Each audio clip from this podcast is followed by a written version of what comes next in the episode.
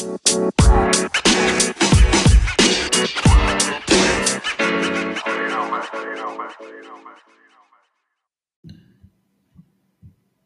today's guest is an edtech innovator, author, entrepreneur, network guru. He's made a career out of not letting one put him in a box. He's the founder of Hoodoo Academy, co-founder of Bottega and Ethos Adventures, and he was he's actually created the first coding bootcamp to be accredited. Not only is he successful in entrepreneurship, but is abundant in all aspects of life, I'd say. So I'd like to introduce you guys to Scott Schwab. Thanks, Hunter. Appreciate it. Yeah, looking dapper today. yeah, well, I try to do my best. It's Friday. Yeah, yeah. And I'm, I'm really excited about talking to you about just everything entrepreneurship, tech. I went and looked at all the things you've kind of done. I didn't realize you published so many work like so many books or you know yeah so I, will tell you a little bit about that because really i've, I've published two books yeah okay but um, the strategy from my publisher was mm-hmm. to say okay you may not necessarily have somebody who comes in and buys the full book so let's do some little publications like maybe 10 pages total and so a lot of those publications that were uh, published by my uh, publisher is uh, just little pieces of like diving deeper into a subject. Like, for example, I was paralyzed when I was 15 years old. And one of the subjects that uh, we decided to dig into was paralysis and how that impacted me, how that caused me to think differently, and how it gave me a sense of looking at others and taking care of them, not taking advantage of them. That makes so much sense too, because one thing about you is you, you kill it with networking. Thank and you. I think one of the reasons why is everyone who interacts with you, there's that genuine uh, feeling that you want the best out of it for both parties in a sense. So yeah, I I mean honestly, I'll be honest. Uh, I can say the thing that uh, helped me the most was being in a wheelchair and looking up at everybody else or being looked down on from people was extremely life changing for me. And at the time, it made me squirm, it made me really uncomfortable. And I was constantly just so upset with the world and so upset with why is this happening? Why is this kind of my plight in life? And uh, I realized that the more I thought like that and the more negativity that I was drawing into my life, that honestly, it was putting me into a sense where this was where I was going to remain unless I started to act better and to do better and to do more and truly look and, and uh, treat people like I wanted to be treated. Like it's kind of that old adage, right? Yeah. Treat people like the way you want to be treated. But I, I've adopted that as one of my core things that's that is important to me. And I'll tell you, sometimes you're wrong in it and somebody takes advantage of you, but and I'll tell you, generally, 99% of the time, people are going to just surprise you and uh, you're going to be able to have a connection that you never thought you'd have. How, how long ago were you, how long ago was it that you were in a wheelchair? Uh, 22 years ago. No way. Yeah. That's wild. How long were you in a wheelchair for? So I was in a wheelchair for three months. Uh-huh. I was in the hospital for a month and then I had leg braces. And funny enough, I keep one of my leg braces in my office so that it always reminds me of different days. No way. But I was in leg braces for another 10 months. So it was about a year of my life, but the disease is called Guillain-Barré. Yeah. It was named after a French researcher. Um, but the, the premise of the disease is that it essentially attacks your myelin sheath your protective coating around your nerves. Yeah. And when you, that myelin sheath dissipates, your uh, nerves start to die.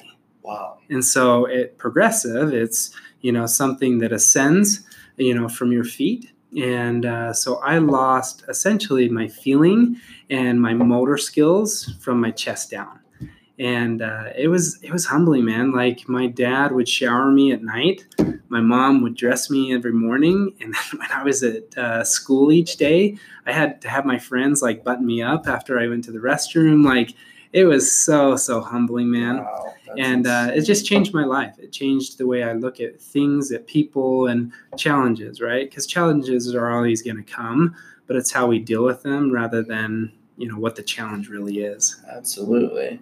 So you how so you have entrepreneurship uh, a background in that, but how'd you how'd you go into education? Because one thing I was thinking about being my age, talking to a lot of my friends, they they've been in college or university, and some of them are still in college school. It's their fifth year, sixth year, or they've graduated and Yeah. they still don't know what they want to do Sure. and they end up in debt or even working in a career that was their degree wasn't in. Yeah. And talking to a lot of people my age, there's almost an anger and resentment Yeah. towards traditional The system. exactly and it's it's something that we've had the same structure for Hundred plus years. Yeah, and now we have technology. Everyone has access to hmm the whole library of Alexandria on their fingertips. Yeah. And it still really hasn't changed. And Sure. what you kind of did is you said, okay, well, let's figure out a way to change it. And how did you, how did you, why was that a problem you wanted to solve? Yeah, great question. So for me, I was one of those people whom my parents always told me, you're going to go to college, you're going to get your degree. We raised you to do that. And it was just kind of like bred into me that I was going to go to college. So I went to college, but I struggled. Like I wasn't your top student, but I found that there are certain parts of my education that I really liked a lot. Like I loved group projects, and you put me in a group project and I nailed it um, lecture based classes where I could contribute, where I could speak, and where I could share my thoughts and feelings. It was like all of a sudden I came alive. But if you're going to put me in a class and my grade is contingent upon testing, I'm a terrible tester. And so I looked at that and I thought, there's got to be a better way. The other thing that was really interesting to me is it, I uh, pursued business management. And I had my accounting classes, I had my finance classes, I had my management classes, but nothing brought it all together. Nothing. I had a capstone project to where we started a shoe company and we had factors external and internal that we couldn't plan for. And it essentially was a simulation. That was probably the most beneficial thing that I had, but I never wrote a business plan. I never really got deep into a marketing plan. So, where I started was the disruption of this can't be right.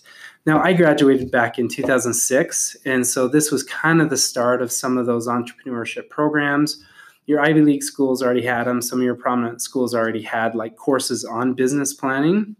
But by and large, the landscape was pretty weak as far as what we were teaching people in becoming uh, business, you know, experts or somebody whom could credibly go start a business. So that was the first problem that I tried to solve was, well, I know a business plan and I failed enough times that I can tell you what I've learned. And so that's the first course that I architected was a course on how to teach people how to write a business plan. So Business Plan University is one of the publications you probably saw, Yeah. but it used to be a course contained within a learning management system. So on the left side, you had your learning, and that would be like, okay, here are the details on how to effectively write a, a pitch to pitch your company, right? So you had all of the educational detail, but then you also had the practical. Like, hey, this is an exercise, or you know what? Go and talk to five other entrepreneurs about what they put into their pitch. Yeah. And so all of a sudden, it was trying to take education and spin it on its head and saying, hey, there's still good things that come from the traditional side of teaching and theory and you know the process of experiencing your education over a, a, a period of time but then there's also the side of there are experts all over this area that would be able to tell you hey i've sat with 100 vcs and this is what you don't this is what you should not do or don't do this. Some of those types of things you don't get in the classroom unfortunately. So i'm a huge proponent of both right? Because there is value in education. Where the value starts to dissipate is when you're sitting in class for five to six years and you still are no closer to doing something in industry. And that's why places like Bottega exist, is because you can put a small amount of income relative to your life and uh, put it into training and you learn a skill set. And as you learn that skill set, now it's tied to industry where you can go and work. When you go and you're studying a variety of subjects, there's not always a clear directive right into industry, right? Those skills are going to help you. That well rounded approach is going to help you. But unless you have relative skill sets that are specific in today's economy, you're going to struggle to really stand out. Yeah. Uh, and for me, the reason why I loved it is I remember when I first started university and I was taking all these classes and I just was thinking to myself, there's no point in these classes. Right.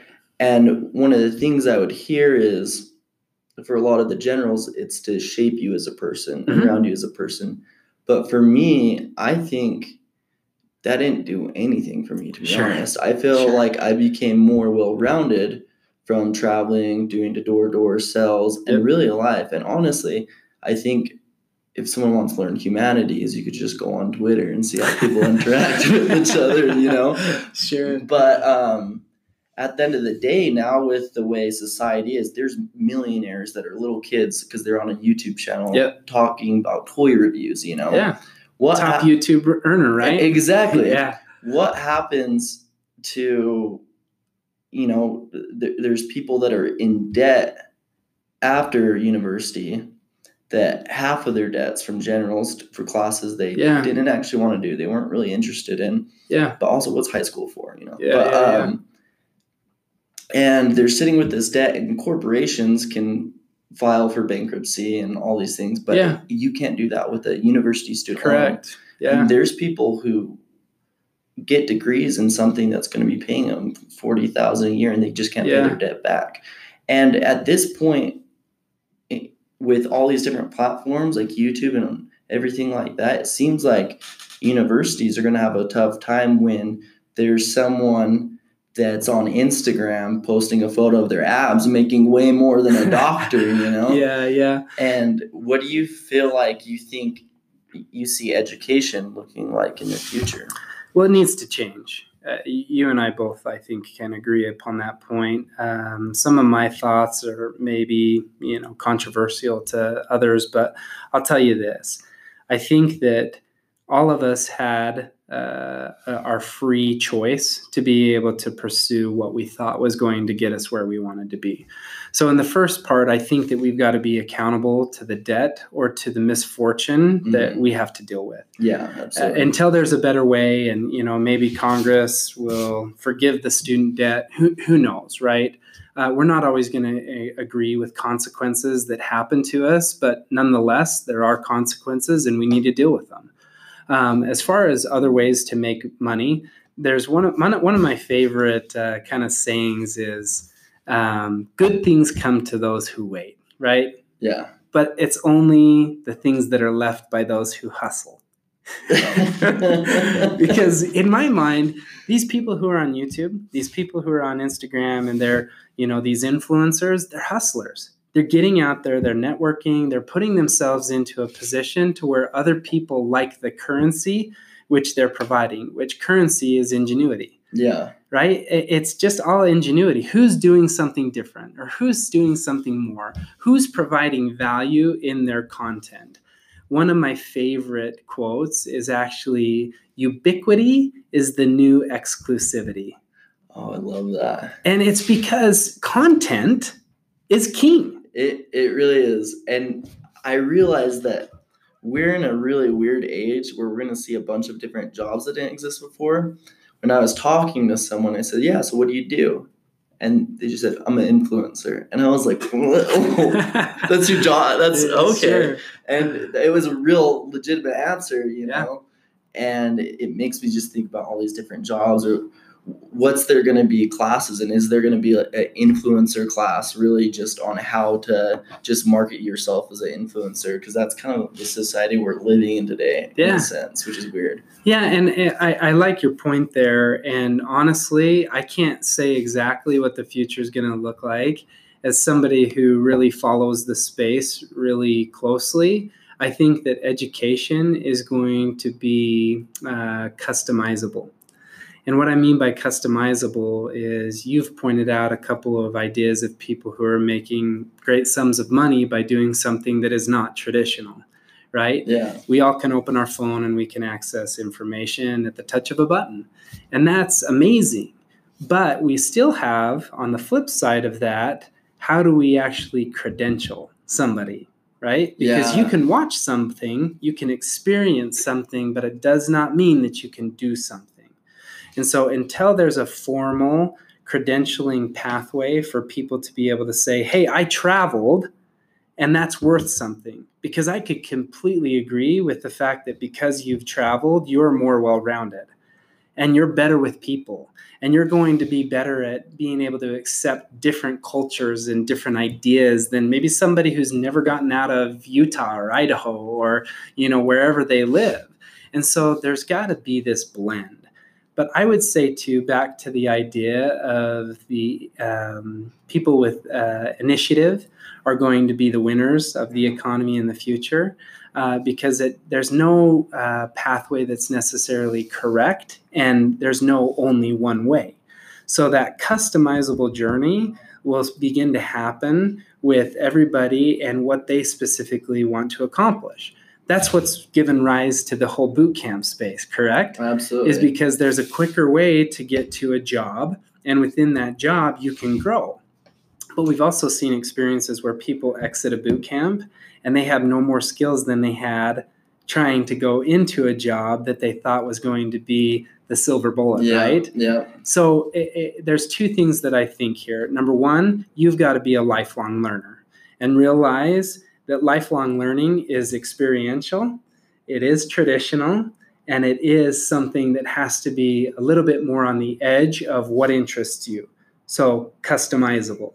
And if you can take those three things and you can really build upon that to a career, it doesn't matter what you're doing, you're going to be doing exactly what you wanted to do because you were in the driver's seat the whole time. I love that you said that, being a lifelong learner, because when I see someone who stops learning and it, it's almost like they're kind of dying on the inside. I know that sounds weird, but especially when you're getting older and everything, the people who keep learning are usually sharper minded Yeah. than someone that's just going to retire and doesn't care. Generally, a lot of the time is what I think. Um, one thing, the question I wanted to ask you is, you know, you said about the people who just leave the boot camp, and usually these are the people that didn't really put that effort in and Yeah. that hustle. Yeah. And people will probably leave bad reviews when they're like that, right? Yeah. And I, I realized for me, forever I was reading books on entrepreneurship. I was doing all these things, but I was never actually doing it. Yeah. So I started my little resume business for helping software developers, you know, write resumes. And I would just get five star ratings, five star ratings. So I was over being trying to be an overachiever. I was doing a little extra. Yep. And I got my first bad review. And it was 4.5 out of five stars. I was just so sour. I was like, wow, how dare you? You just ruined my perfect five Yeah, star. Sure, sure. How do you handle that? Because I was so, I was so, my ego just, whoa. Yeah, it's demoralizing, and there's no easy way to say you suck. You know? like I remember getting uh, my first one star review Oh. on, on my book. oh, And it was like, you suck. This is the worst book. And you are trying to talk on a subject that you know nothing about. So I was just like, wow, tell me how you really feel. But I've learned to take uh, criticism in such a way where you can learn from criticism, right? yeah. If we choose to, we can learn uh, precisely what another person feels, thinks, and what their emotions are. And granted, you can't always reason with somebody. Uh, it's just not every every person can't you can't reason with them. But what I have learned is this: is perspective is reality. So, a person who has a perspective that this is a waste of time, or this is a shortcut to success, or this, whatever it might be, you fill in the blank, their perspective is actually what their reality is. And that's Mhm. how they're going to live. That's the choices that they're going to make. And unfortunately, all of us have to have that tough love wherein we get into a scenario where we may have overreached, we may have not worked as hard. And in our heart of hearts, I think that we know, but we never want to face that. And that's why accountability is so big to me, is because we own our thoughts. We own our words, we own our actions. But what we don't necessarily always uh, earn or own is uh, our character. Because our character, if you work backwards, comes from habits that come from our thoughts, our words, and our actions. And if we don't manage our thoughts, words, and actions, that's what becomes our habits. So if we're not managing what's up here and what's right here, our heart and our mind, what actually happens is those become habits. And those habits eventually become our character. And I'm sure you've had the experience where you meet somebody and they're just so unreasonable. But they're like, this is just who I am. Just accept accept me for who I am. and it's like, wait, wait, wait, wait. Like you had a chance to change and you still can change. But you're unwilling to because you think that what you've been given in life is what you should accept. And so I, I really think that people should challenge the status quo, but mostly inside of themselves. What have you been taught that you think is just this is the way that it is? Because I would dare say that nothing is really set in such a way where you can't make a change or an improvement in something, especially yourself. How do you, you know, I have friends, some really motivated, some aren't. And I've never had a problem with motivation. Sure. you know, where I don't understand why people are afraid to put themselves in a maybe uncomfortable situation Mhm. or uh, you know go to a different job because it might lead to a better career path. I'll have friends that it seems like they're almost too scared because they they don't deserve that higher success or something or they're maybe scared of failure it might be but how how do you change their mindset and be like listen you could be doing a lot better in your life but all you have to do is make that change Yeah. You you bring up a really good point and and part of it is just learned behavior. Because when we're talking about how somebody responds to something, there could be a lot of emotion packed into that. Like one that I, I had to overcome myself is money is the root of all evil, right? Money is not the root of all evil. Money can do some very good things. We've just seen in cases where it's been misused. Doesn't mean that you're going to necessarily misuse it. mark zuckerberg but you've got to be the type of person who can pragmatically look at yourself and look at a situation and challenge the status quo. You've got to be able to say, well, this is what my parents taught me. Do I believe it or do I not believe it? Or because this happened to me, this is how I feel, but I need to challenge that. And so I, I'm a huge proponent of people taking a very real look at themselves and not only doing that for themselves, but having trusted mentors and advisors who are around them who aren't going to be that person who coddles you like, oh, I, I, bro, I totally understand how you feel. You're totally justified. And it's like, come on, grow up. Like, you've got to have somebody that can say, yeah, you're an idiot. You're wrong. You know, or yeah, you made the wrong choice there. And I- really feel like this world would be a very different place if all of us willingly accepted accountability for our thoughts, our words, our actions, and managed our life based on you know what's right for us, but also doing it in a way where we're not trying to take away from others, you know, and having a true care for Uh, others. Absolutely. I think it's really important to not have a victim mindset about Yeah. everything. I remember you know, years ago, I would feel like everything was everyone else's fault. The reason why I'm in this situation or this is everyone else's fault. And then Right. finally, I think once I made everything my fault, sometimes it'll be down to even things where it has nothing to do with me. I'm like, that's my fault, Yeah. you know? um, it's really changed my life completely. Yeah. It's put me further in life than uh, probably anything, honestly, doing that. Yeah. And it kind of has boiled down to changing my habits and changing my mindset. And I saw that you one of your publications was on habits. Yeah. What is one of the weirdest habits you have? Dude, I am so OCD. Really? Like, yeah. So when I first got married Yeah. and my wife would fold clothes, I refolded every. no Yeah. way. Crazy, huh? Wow. Refolded everything. And here's the other thing that is so weird about me is uh, things for me have to be. I'm right-handed, Yeah. so when I pull a hanger to the right, I've got to see the front of my shirt. And my wife doesn't always do mm. it that way, right? Yeah. And so I'm like, gosh, so I, I'll take it and then I'll take the shirt off and I'll put it on what I think is right. And it's not mm. right or wrong, but a habit that I have is just having everything folded in a very specific way, everything lined up by color. Like if you go into my closet, you'll see blues, reds, browns, like everything's organized for me so that when I wake up, get out of the shower, I walk into my closet and I know where everything is. And it's an OCD trait, which isn't necessarily a good trait, Yeah. um, but at the same time, it is something that keeps my life in balance. Mhm. And I don't have to put a lot of cognitive energy into what I'm going to do or where I can find something.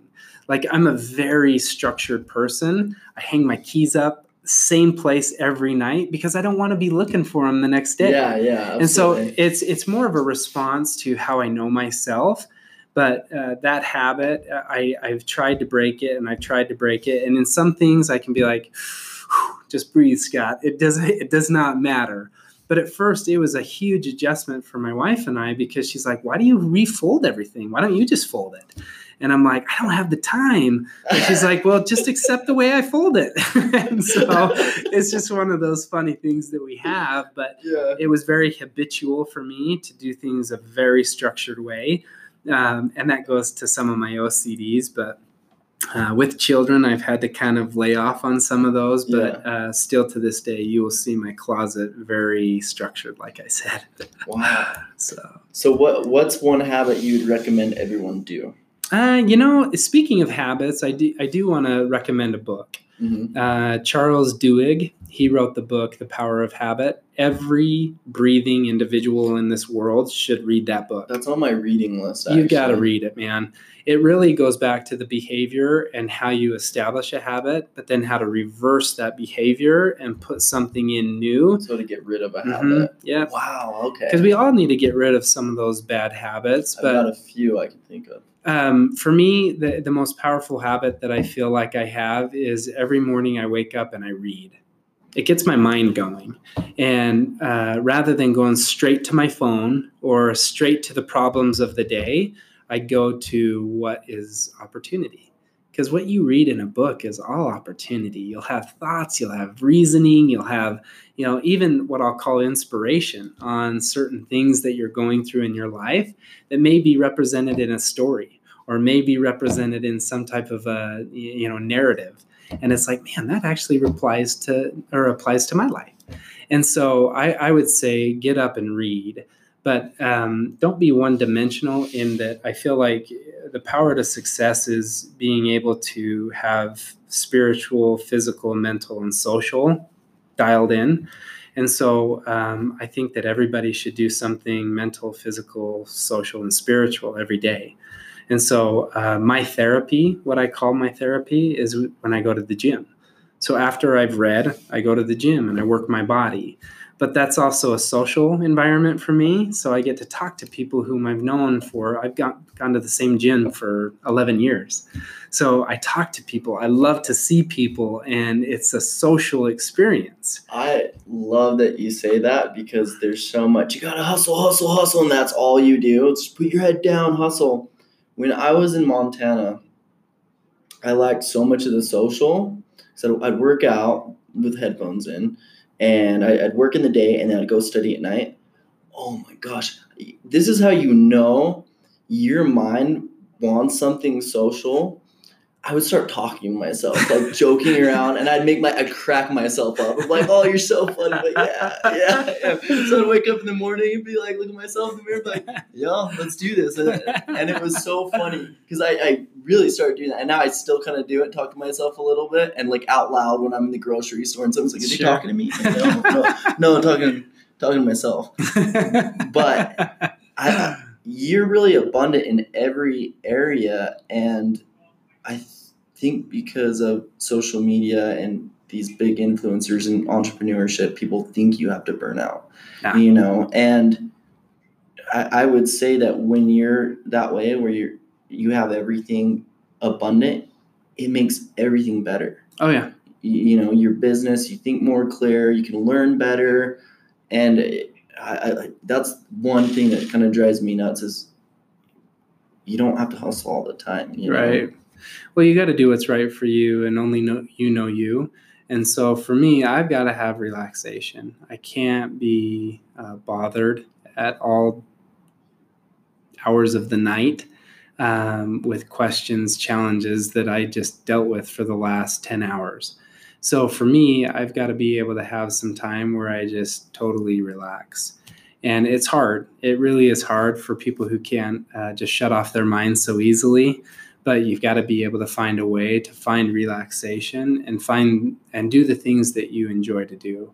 And, you know, be open to finding new things that you like to do. Like uh, last year, I went mountain biking up at uh, Sundance Mhm. where you ride up the chairlift with your bike. Man, I, I didn't even know that I liked mountain biking so much, but it's now something that I really look forward to. So don't be afraid to find new hobbies and put yourself out there. That's part of the joy of networking is meeting people who are like, "Hey, you want to go paddleboarding?" Didn't know I liked paddleboarding until I went yeah you know and like there's just there's certain people i think placed in your life to pull you into a new way of thinking and to put you in a position to where you can have new things to enjoy and uh, that's what i enjoy about networking is just the exposure to new people new ways of thinking and new activities. So t- 2018 had to be a huge year for you. Yeah. huge year. I, I remember first seeing bottega in that little basement. Now you have how much it's expanded. Yeah. it's accredited. What's 2019 going to look like for you? Yeah, great question. So uh, we've been working on a transaction for nearly half of 2018. And I can speak about the transaction because it is finalized, but um, we're buying a university. what Yeah. no Yeah. way Yeah. what So- that's crazy Yeah. you're buying a university Yeah. wow So, uh, part of our strategy will be to help people whom either come through a boot camp and may not necessarily have a pathway forward. Part of our accreditation strategy from the beginning is to be the in between of traditional and non traditional learning, right? yeah That's why we went after college credit. So that someone who goes through a Bottega boot camp can actually receive both a certificate of competency, not just completion, Mhm. and college credit as recommended by the American Council on Education. And so we can give up to uh, ACE recommends 15 credits, college credits for the boot camp. Um, but we've articulated with like CSU Global out of Colorado, they'll give students 24 credits. wow And that's a whole year yeah that's insane now you're starting to think okay well now i have the skills to go and work what else can i uh, what else can i accomplish? And the university that we're buying has a cs degree. And so we just feel like the reverse engineering of education can happen in a lot of different ways. But can you imagine someone being able to come in take a boot camp and then to be able to get into a job and then take classes online as they deem necessary? Because you never know when you want to pick up a new skill or when you are held from a promotion because you don't have the piece of paper. Well, if you like the culture and you like the job enough, you want to get the degree, but Yeah. you don't want to go back into a traditional way of doing things. And so, uh, with this structure or with this purchase, we'll be able to really provide a lot of pathways to not only a degree, but to meaningful work and to do it in shorter segments of intensive learning. So we're really uh, poised to change the stackable credentialed pathway for people to get to work and have meaningful work. And to do it within a, uh, a pay structure that doesn't break the bank for anybody. Yeah, you're really just disrupting education. And there's probably so many people out there that are so grateful for you doing that that you have no idea about. You know, that's just that's insane. That's so cool. Thanks. That, yeah. Wow, that's wild. I didn't. I didn't know you were doing all that. Yeah, and uh, the other big thing that we'll have is we'll have more students outside of the U.S. by next year than we will in the U.S and uh, that's a that's not a part of the transaction. That's just a part of the growth for Bottega. Wow! But we are estimating about three thousand students coming from outside the U.S. just next year. What are some of the countries? Uh, Mexico, Spain. Um, we're going to have a fair amount in Europe, and then Asia is a, a large market for us. That is so wild. Yeah, that is insane. Um, yeah. So to end the podcast. Um, just want to say if you have anything you'd like to promote, you know, obviously Bottega, but is there anything else? Yeah, I, I mean, I would tell people to be true to themselves, right? Because yeah. you, you, everybody has their own pathway, but start thinking in such a way where you can customize your learning, you can customize your experience, and don't be afraid to do that. Uh, two of the greatest motivators are love and fear, right? Mm-hmm. Get rid of fear and replace it with love, although we're still going to be driven by some of those unknowns or some of those uncomfortables or really some of the fear category.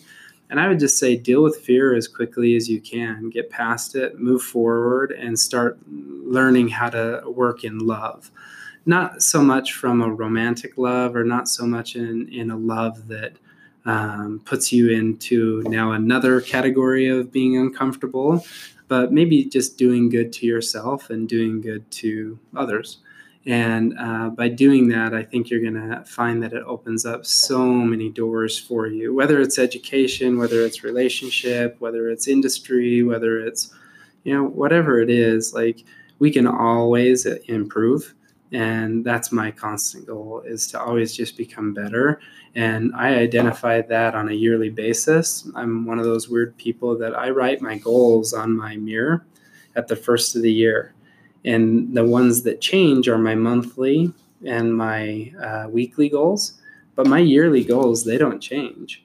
And i'm finding that i'm getting more and more experienced at uh, meeting those goals because i know the process I know how my mind thinks. I know how to push myself, and I can push myself to get results on a weekly basis, or if something takes a little bit, bit longer, a monthly basis.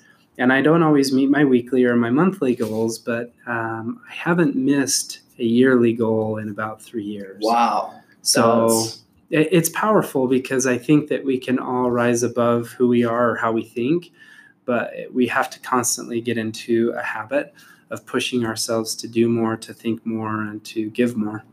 Wow, I love that. So if someone that who's listening wants to know how to start coding or is yeah. interested in Bottega, yeah, where do they go to yeah. check it out? Yeah, great question. So you go to bottega.tech and it's spelled B O T T E G A dot T E C H and all of the information is provided right there. Um, or you know, feel free to give give us a call. I mean, our numbers listed right there on the website, so people can call in if they have questions. And again, I, I'm not opposed to connecting with anybody. If you want, you know, to connect personally, I always uh, respond to every one of my LinkedIn messages. Um, I'm on, you know, Facebook, Twitter. And What's your handle for Instagram. Twitter and Instagram? Is it? All of them are uh, at Schwab Scott. Okay, awesome. And is that how, how do you spell it? Yeah, S C H W A B S C O T T. Uh, one just uh, no spaces. Yeah, yeah, awesome. Yeah, awesome. Well, um, yeah, uh, thanks for being on the project and yeah, thank you. I appreciate it very much. Yeah, thanks for being here for me. Hey, no problem. All right. Hey, see you, buddy. Awesome.